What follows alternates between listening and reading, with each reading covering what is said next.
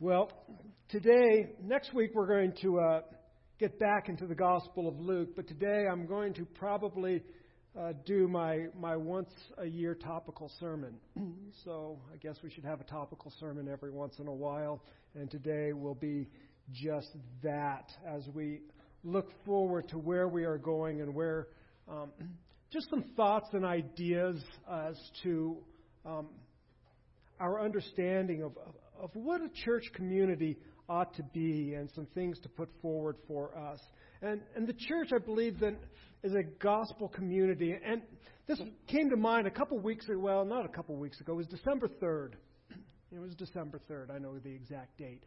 So it was the first weekend of Advent. And usually when we get done, after I get done Sunday and Sunday afternoon, Sunday evening, re- I, I often reflect on how things went. How did the flow of the service go? Were the songs appropriate? Um, how badly did I mangle my my message and things like that? I can be pretty harsh, and probably most of you who teach or even who do music, sometimes you get home and you can be overly critical. And and I was that day, and I'm like going, you know, music, Suzanne did great, and I'm sure that the children did great, and I was just being, you know, overly harsh. And, and I'm not saying that God spoke to me, but I began to think as, as God began to kind of reveal some things. Said, "Did you see your church? Did you see the church today?" And it's like, "Yeah, I saw the church. What about it?"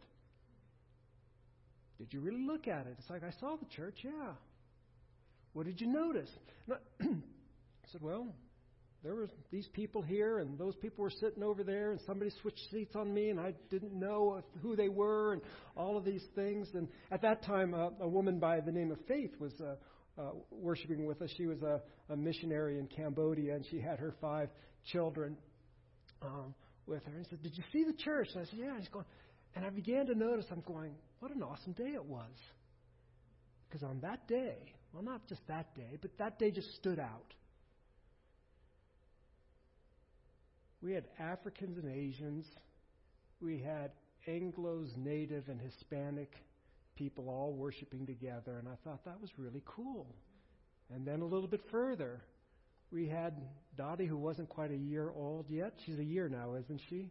But she wasn't a year yet all the way to people in their 80s and 90s, all worshiping. We had this this this church, and I'm like going, "What a great day!" I don't, I don't know about the message, and I'm sure the music was great. I'm sure Judy did a great job, and I don't know if we had problems with the with the sound or with the projector. Perhaps we did. I don't know. But what a great day! What a great church! I'm like going, "That's." Anyways, I went away from that little time of critique thinking that was a good day at church. I'd love to see the church to be a gospel community.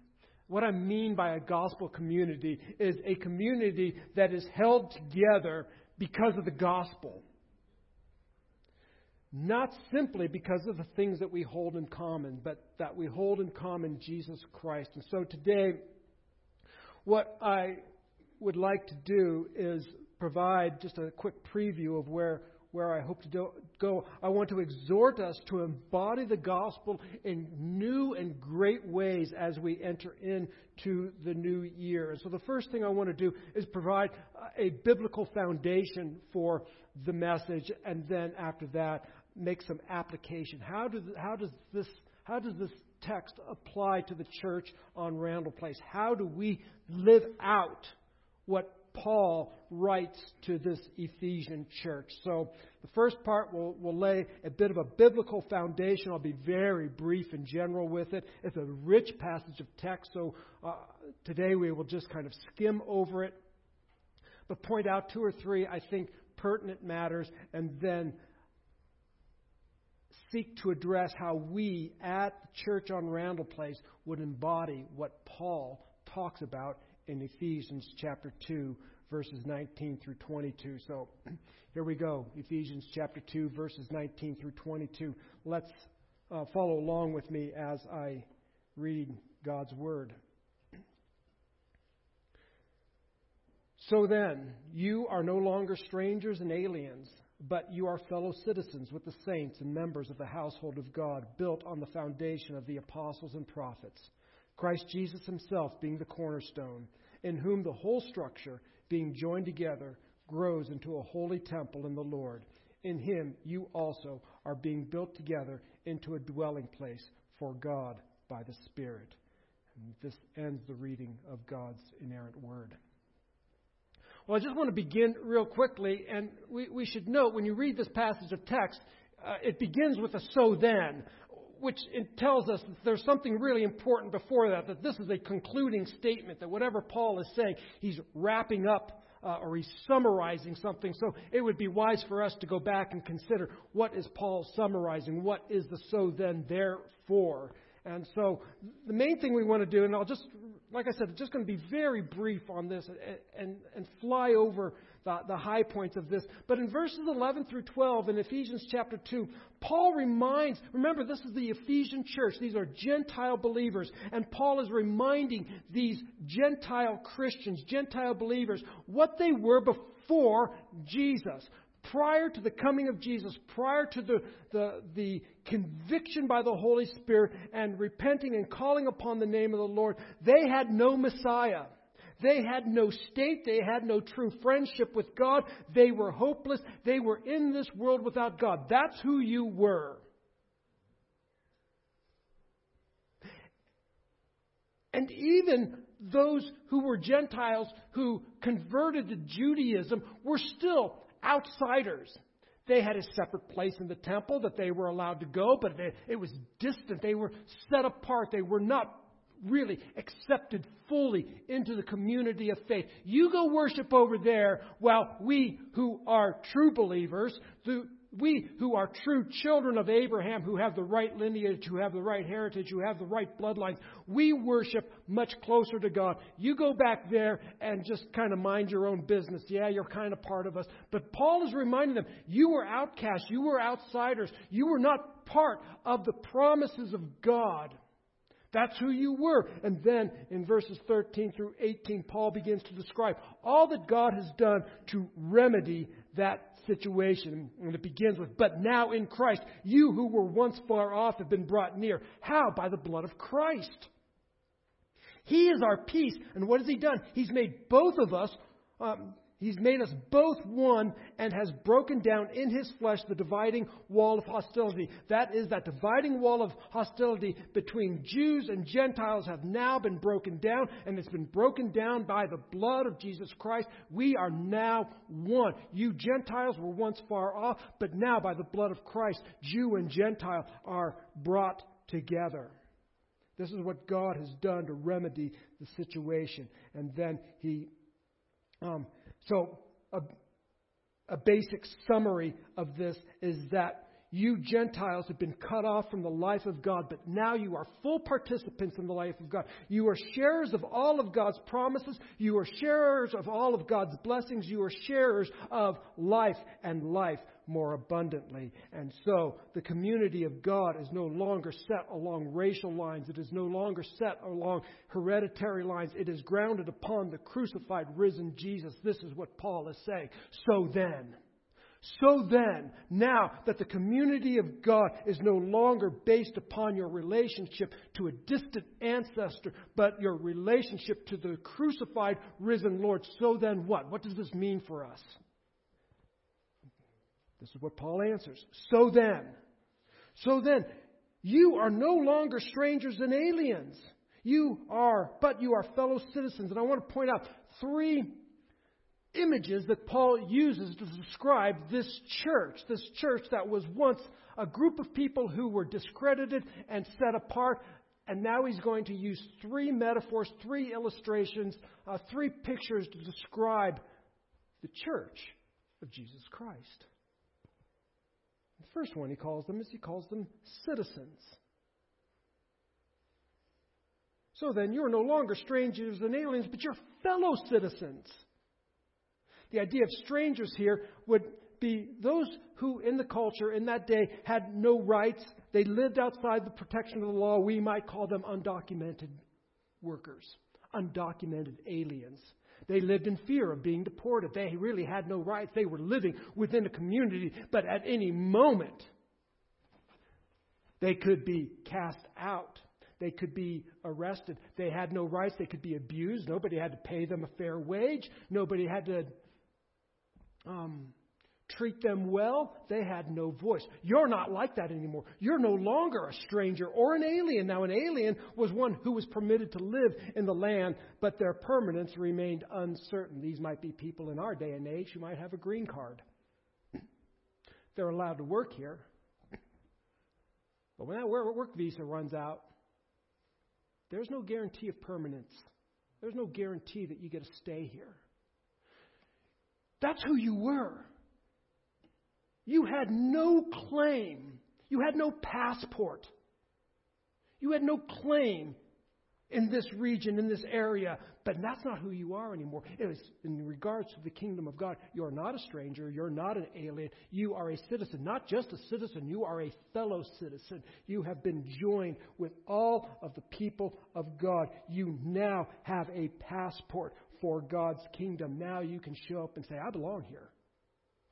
I have all of the rights and privileges of being a member of the, of the kingdom of heaven.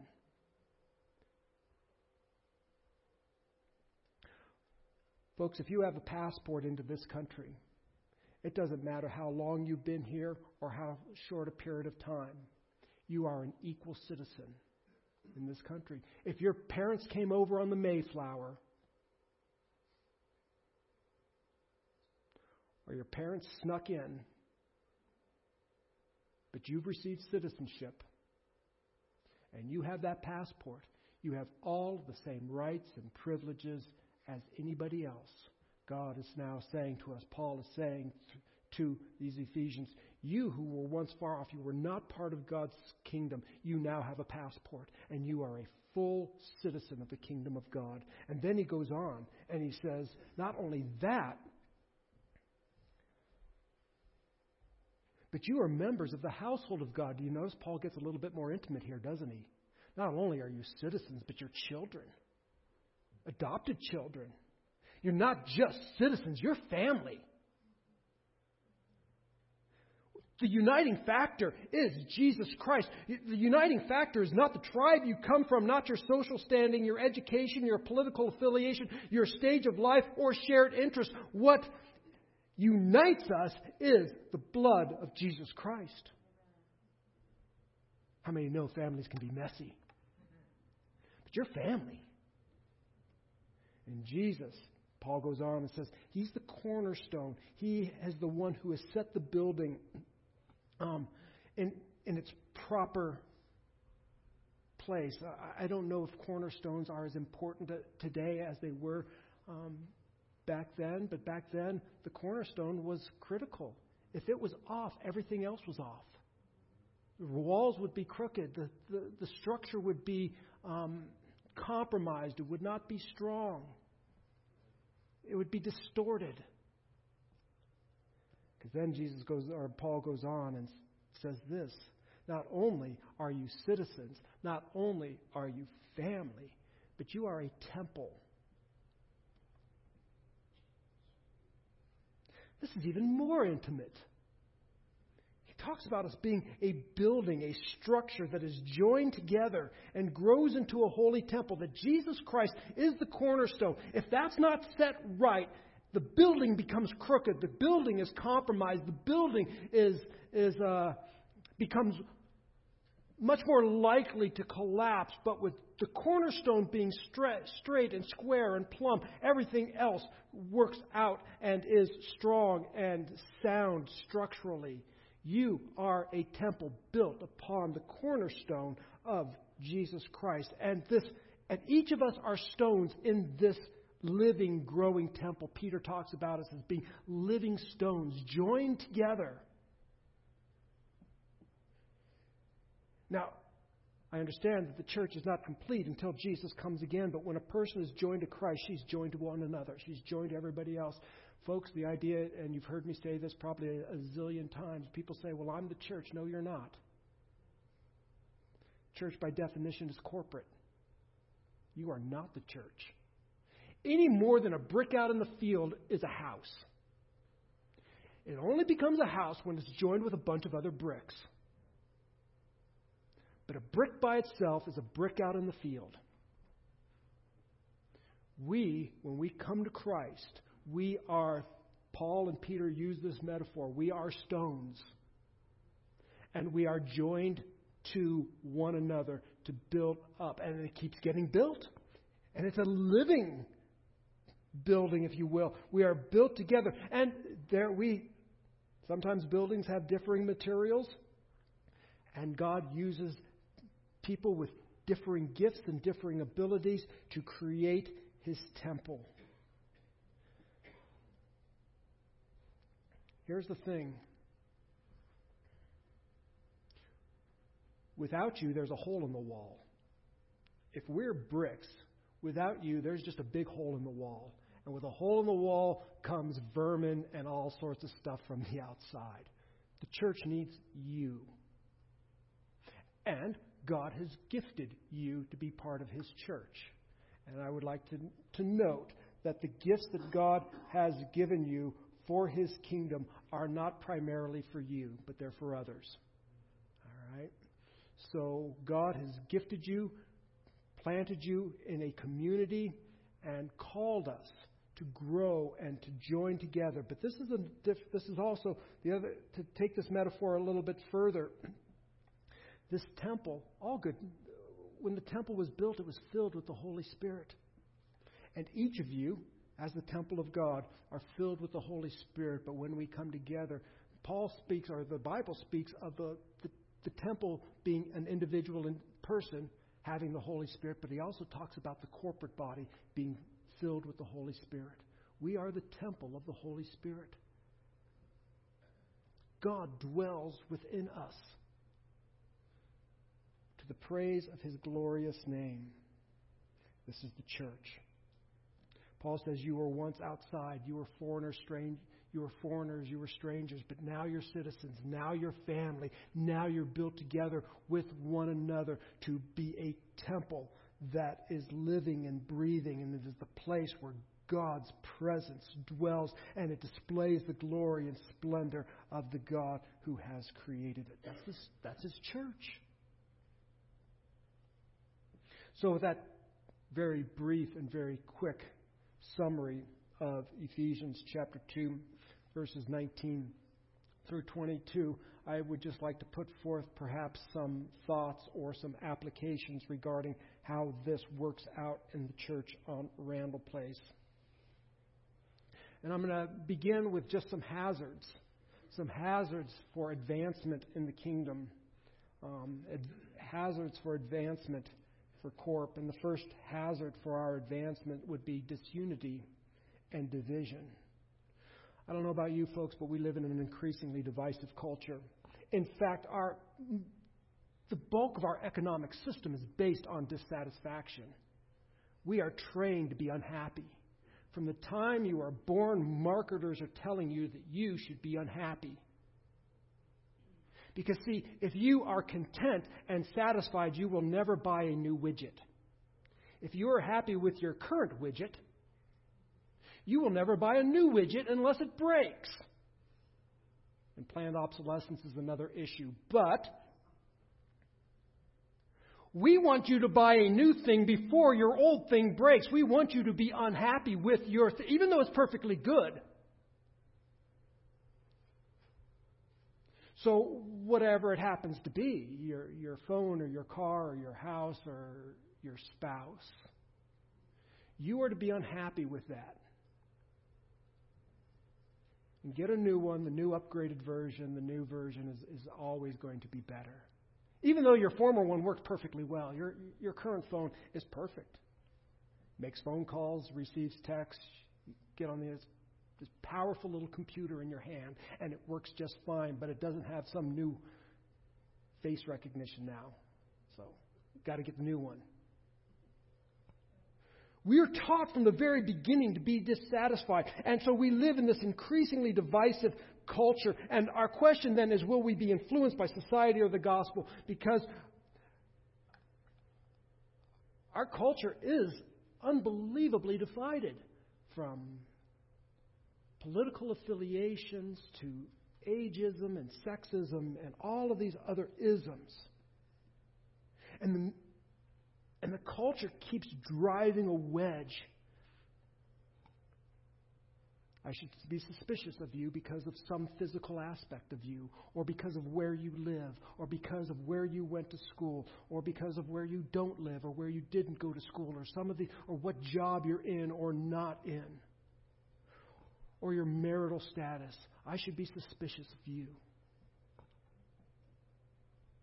We need to understand are we going to be influenced by by that are we going to be influenced by the gospel? Because I, what I just read in the gospel is that we are united by the blood of Jesus Christ. That's what I'm reading. That's what I'm trying to understand. And so our first hazard for advancement is that we, we are so affected by information that comes our way that affects our peaceful coexistence and disunity and division minimizes and delegitimizes our witness. Jesus said that the unity of the believers would be the evidence that God, that the Father has sent the Son into the world.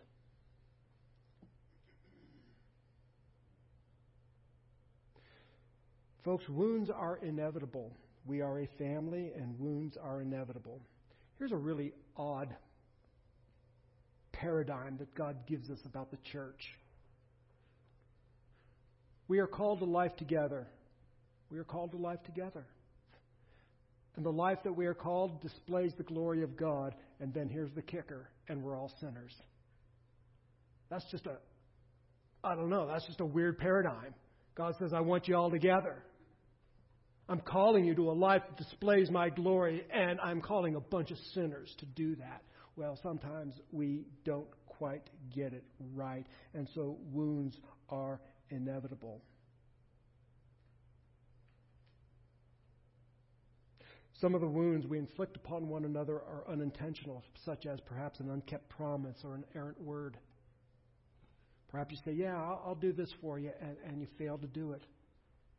Or you say something, just because I'm up here a lot, I, I say things that sometimes I'm like going, Oh no, did I really say that? I probably hurt so and so when I said such and such. I need to get on the phone. Sometimes I don't even know it. I just go on thinking, oh, everything's fine. Sometimes someone will say, you know, that thing you said, what thing? I don't even remember saying it. Rethink it. These are unintentional. We hurt one another. I've often said, if you're with us long enough, we will offend you. We will. We're family. Which one of you family members have not upset another family member or been upset by another family member? Which one of you? None of you. And as family, we. I pray that these things are, in, are unintentional, but sometimes because of sin, hence we are sinners, we even sometimes intentionally hurt one another because the heart is deceitful.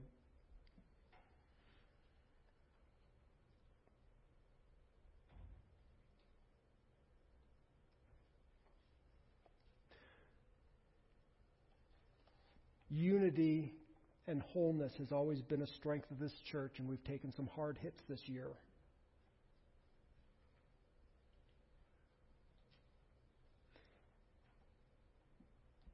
I would hope as we are influenced by the gospel that we would consider a few a few elements. The first one as a congregation.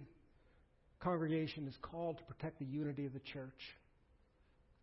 I would implore you and urge you and exhort you to protect the unity of the church as best as you can. Be reluctant to take sides. Put your hope in what the Spirit can do and temper your expectations of what leaders can do. We have a really good group of leaders in this church. Charlie and Nelson and Samuel, I think, are, are great men of God, but I just want, I, I want to emphasize that word men. You know what? We will fail and make wrong decisions. Temper. What you think men can do, and be hopeful in what you know the Spirit can do. Be reluctant to take sides. I'll give you a good, a good example. Sometimes even leaders have um, information that you don't have, and we have to make decisions on that. Let me just give you an illustration that has nothing to do with this church. Let's just say we needed a new elder. We don't. We have great men leading this church, but let's just say we were looking for a new elder and we would seek the congregation's input. And this congregation unanimously put forth Mr. Jones. Loves the Lord, seeks the Lord, well grounded in Scripture. But Mr. Jones has come to one of the leaders and expressed that his marriage is falling apart. And that he is on the verge of divorce with his wife. The leaders of the church would say, despite your great recommendation for Mr. Jones to be an elder, we are going to not have Mr. Jones be an elder. And we are not going to tell you why.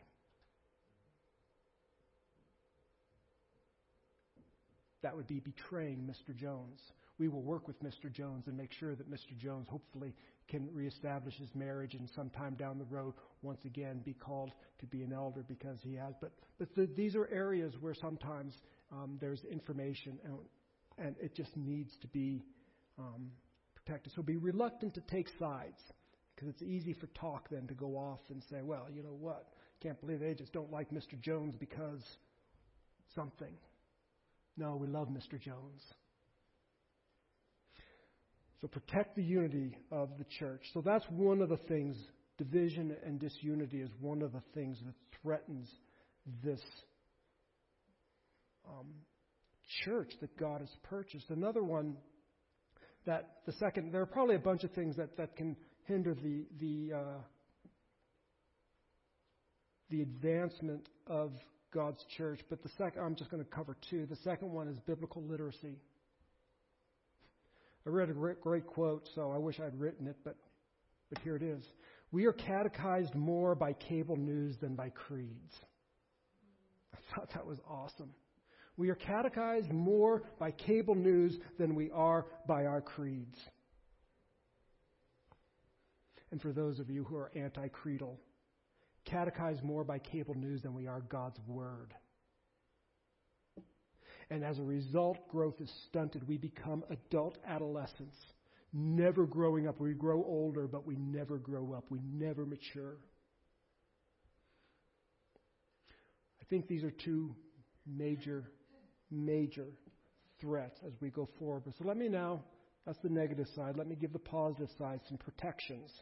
How do we protect this church that God has built upon the foundation of the apostles and of prophets and Jesus Christ being himself being the chief cornerstone, how do we then protect this church, this community that God has called us to as citizens, as family members, and as living, growing, breathing, um, spirit filled living stones in this temple that God is building? How do we protect it?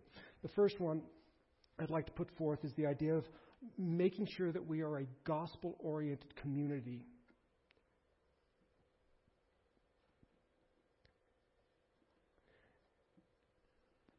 Let me define that a little bit better. Church communities are often, often built on similarity. We, are, we, we build ourselves on stage of life or worship style or subcultural interest on marital status, profession, base. We may even have. Um, I go to this church because it starts at 8, or I go to that church because it starts at 10.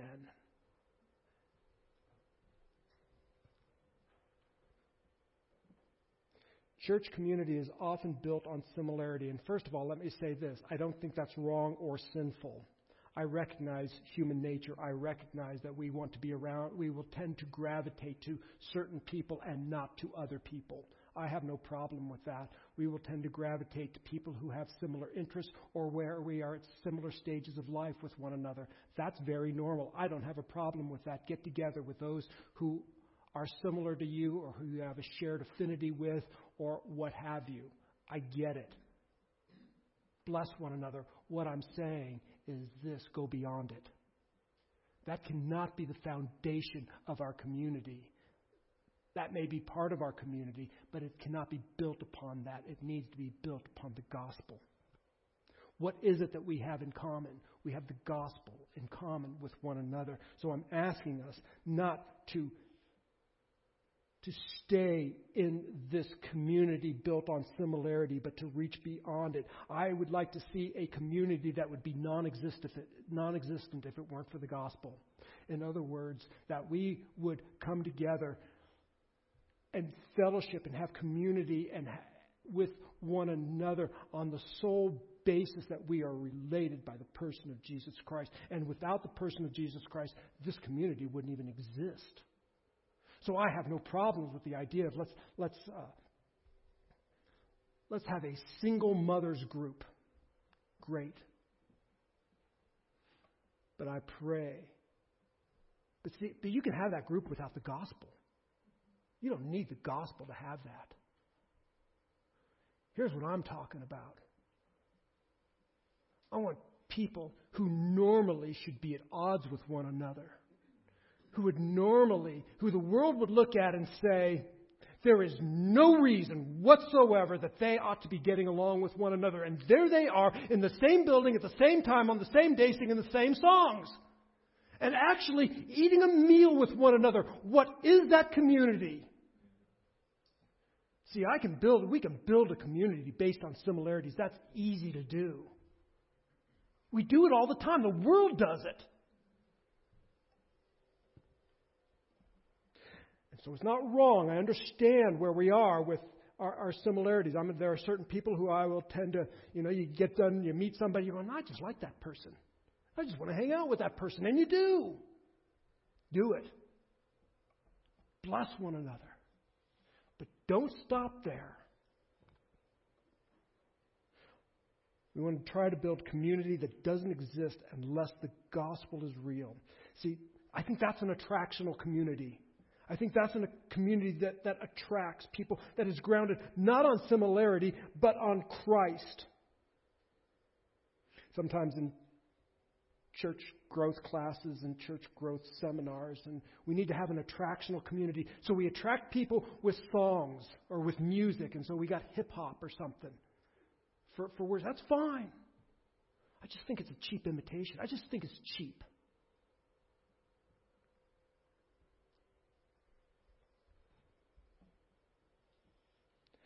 I think God is attractive. I think the gospel is attractive. I think it's attractive to unbelievers. If they see the gospel actually being lived out by the people who claim to be transformed by it. I think God is attractive. I think the church community is a place we should want to be. And I think that's supernatural. I think that's compelling. So I'm less interested in using worldly models to attract the supernatural. Why are we using natural models to attract supernatural? I'd like to see supernatural attract, be, be the attraction. So here's what I'm saying, folks.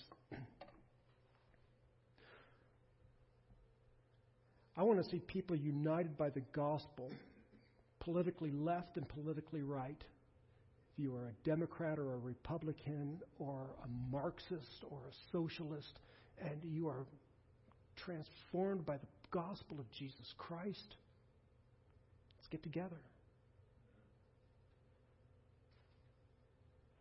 Today is the last week of National Foot regular season National Football League, NFL. Big issue this year is are you a kneeler or a stander? I want kneelers and standers in the same pews together, having the same meal together, worshiping the Lord and singing the same songs together. Yeah, we may disagree on whether or not we should kneel or stand or be off the field or whatever. And you probably got good reasons for whether or not one should kneel or whether or not one should stand. But when we gather in this place, Not only when we gather in this place, but when we leave this place, the kneeler calls the stander during the week, "Hey brother, how you doing? Hey sister, I hear you're sick. What can I do for you?" That's what I want. I think that's important.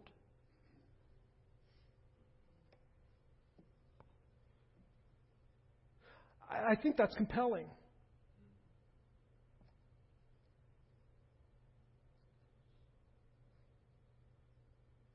And I understand that folks who are conservative are probably going to tend to associate with other conservative folks, and liberals are probably going to be more likely to associate with more liberal folks, and kneelers are going to associate with other kneelers, and standers with other standers, and the list goes on and on and on.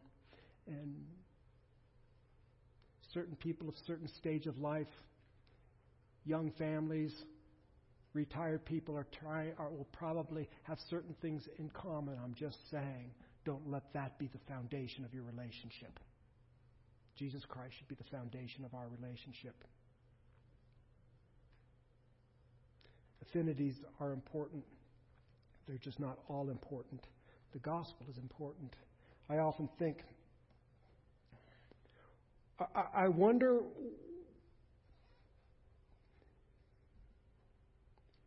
I wonder what Simone and I would do if we were to build our build a ministry and friendships based on affinity. A middle-aged interracial couple with no kids. Who are we going to fellowship with? Tell me. Where are we going to go? Find somebody like us.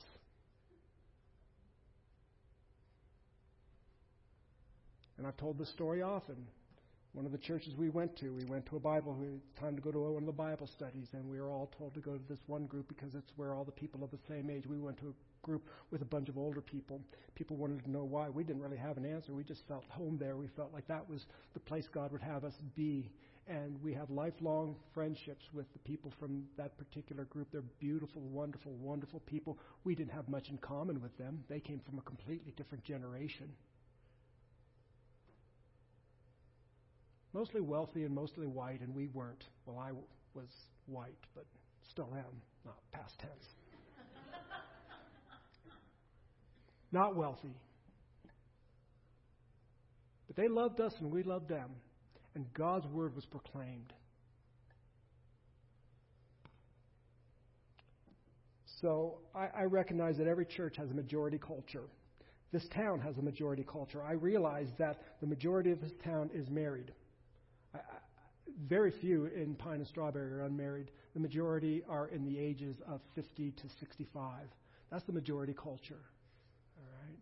Very, very few. I think I think I counted like eight teenagers. I didn't count them. I looked at the census. So I understand that the church has a majority culture. I understand that Pine and Strawberry have a majority culture. I'm not denying that. I recognize that if you plant a church in North Scottsdale, you're going to have a majority culture. All right?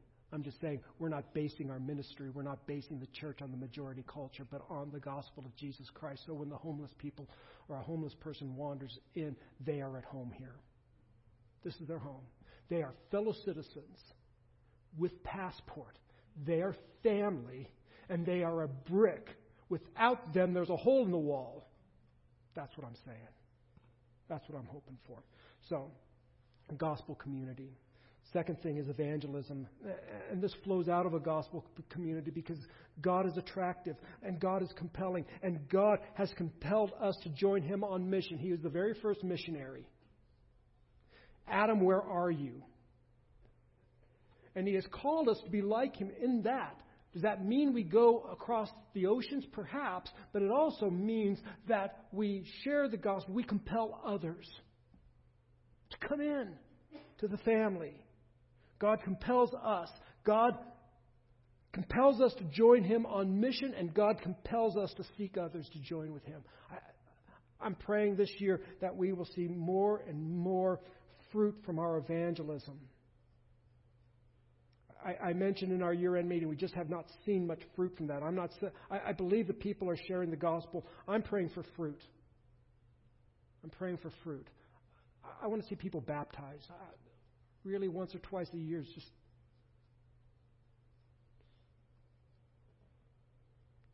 and that's a supernatural work. I can't, I guess I could make it happen, but those wouldn't be real baptisms. I'm talking about real salvations. So that's our first protection, gospel community. Our second, our second protection is biblical training, or perhaps I should say biblical formation. And one of our, our, our mission statement, statement is being disciples who make disciples. That is, I think, uh, really important to keep in front of us. But I will say this that theology precedes practice. That is, we live what we believe. Which is one of the reasons why we're teaching systematic theology downstairs at 9, 9 o'clock on Sunday mornings. 8.45. I don't even know what time we meet. But we teach system, we're teaching systematic theology. And just so that you're not confused as to that sounds like a really big word, here's what systematic theology is it's just answering the question what does the entire Bible say about? That's all it is. We're teaching what does the entire Bible say about this particular thing. If somebody were to ask you, what does the entire Bible say about prayer from systematic, you would, a systematic theologi- theological answer would, would address that issue. That's all we're doing. Biblical formation, spiritual formation, discipleship. Folks, biblical literacy leads to healthy churches. It leads to transformed lives. It leads to commitment. It strengthens evangelism. It wards off false teaching, and it produces new converts. The goal is that we would be a mature people, that we would not be adult adolescents. We do this through a lot of, of, of different ways. We can do it through small groups and prayer groups and informal gatherings. I'll tell you this, though. People who want to be involved, I would say this that informal relational ministry deserves is far more critical than we might realize.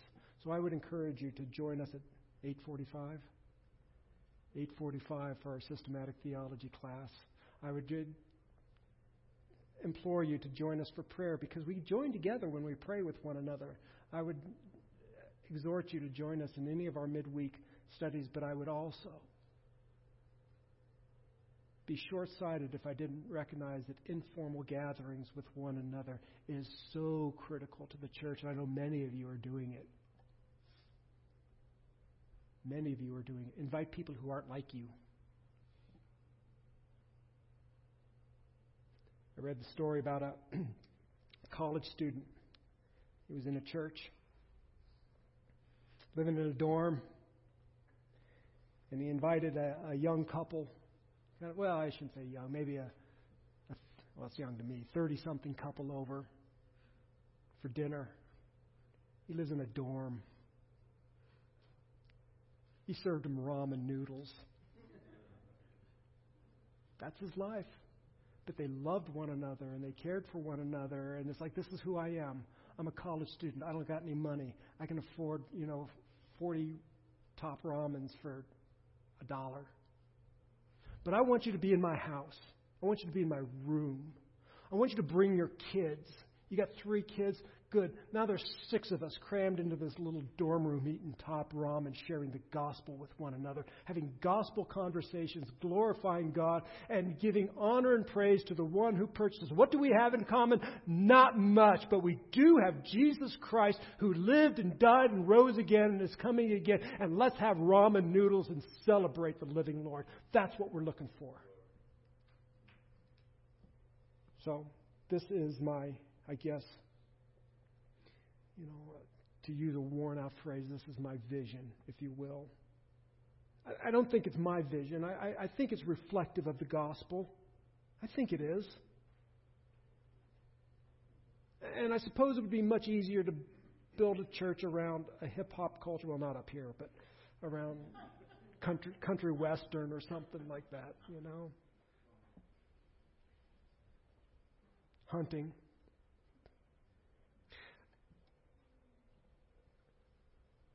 I have friends who pastor biker churches and cowboy churches and all kinds of other churches. It's fine. I, just want us to be a church that has bikers and cowboys and whatever else. Folks in it. So that's kind of where I'm at. I'll, I'll conclude with just these thoughts.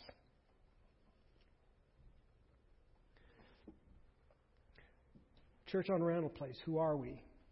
Well, we are citizens of the kingdom of heaven. We have passport. If you have accepted Christ as Lord and Savior and you are following him, you are a citizen of the kingdom of heaven. And we are we are citizens not by lineage, not by heritage, but all who are of faith have Abraham as their father. And if you have Abraham as your father by faith, then you are a citizen of God's kingdom, and we are we all have the same rights and privileges. And by the way, we all got our citizenship the exact same way. It was given to us by the grace of Jesus Christ. You did not earn it, you did not deserve it. You did your social standing, your political affiliation, your economic situation did not gain you access to this citizenship. It was granted you by God's great mercy. If you have a passport into the kingdom of heaven, it was granted to you. So we are not only citizens, but we're family.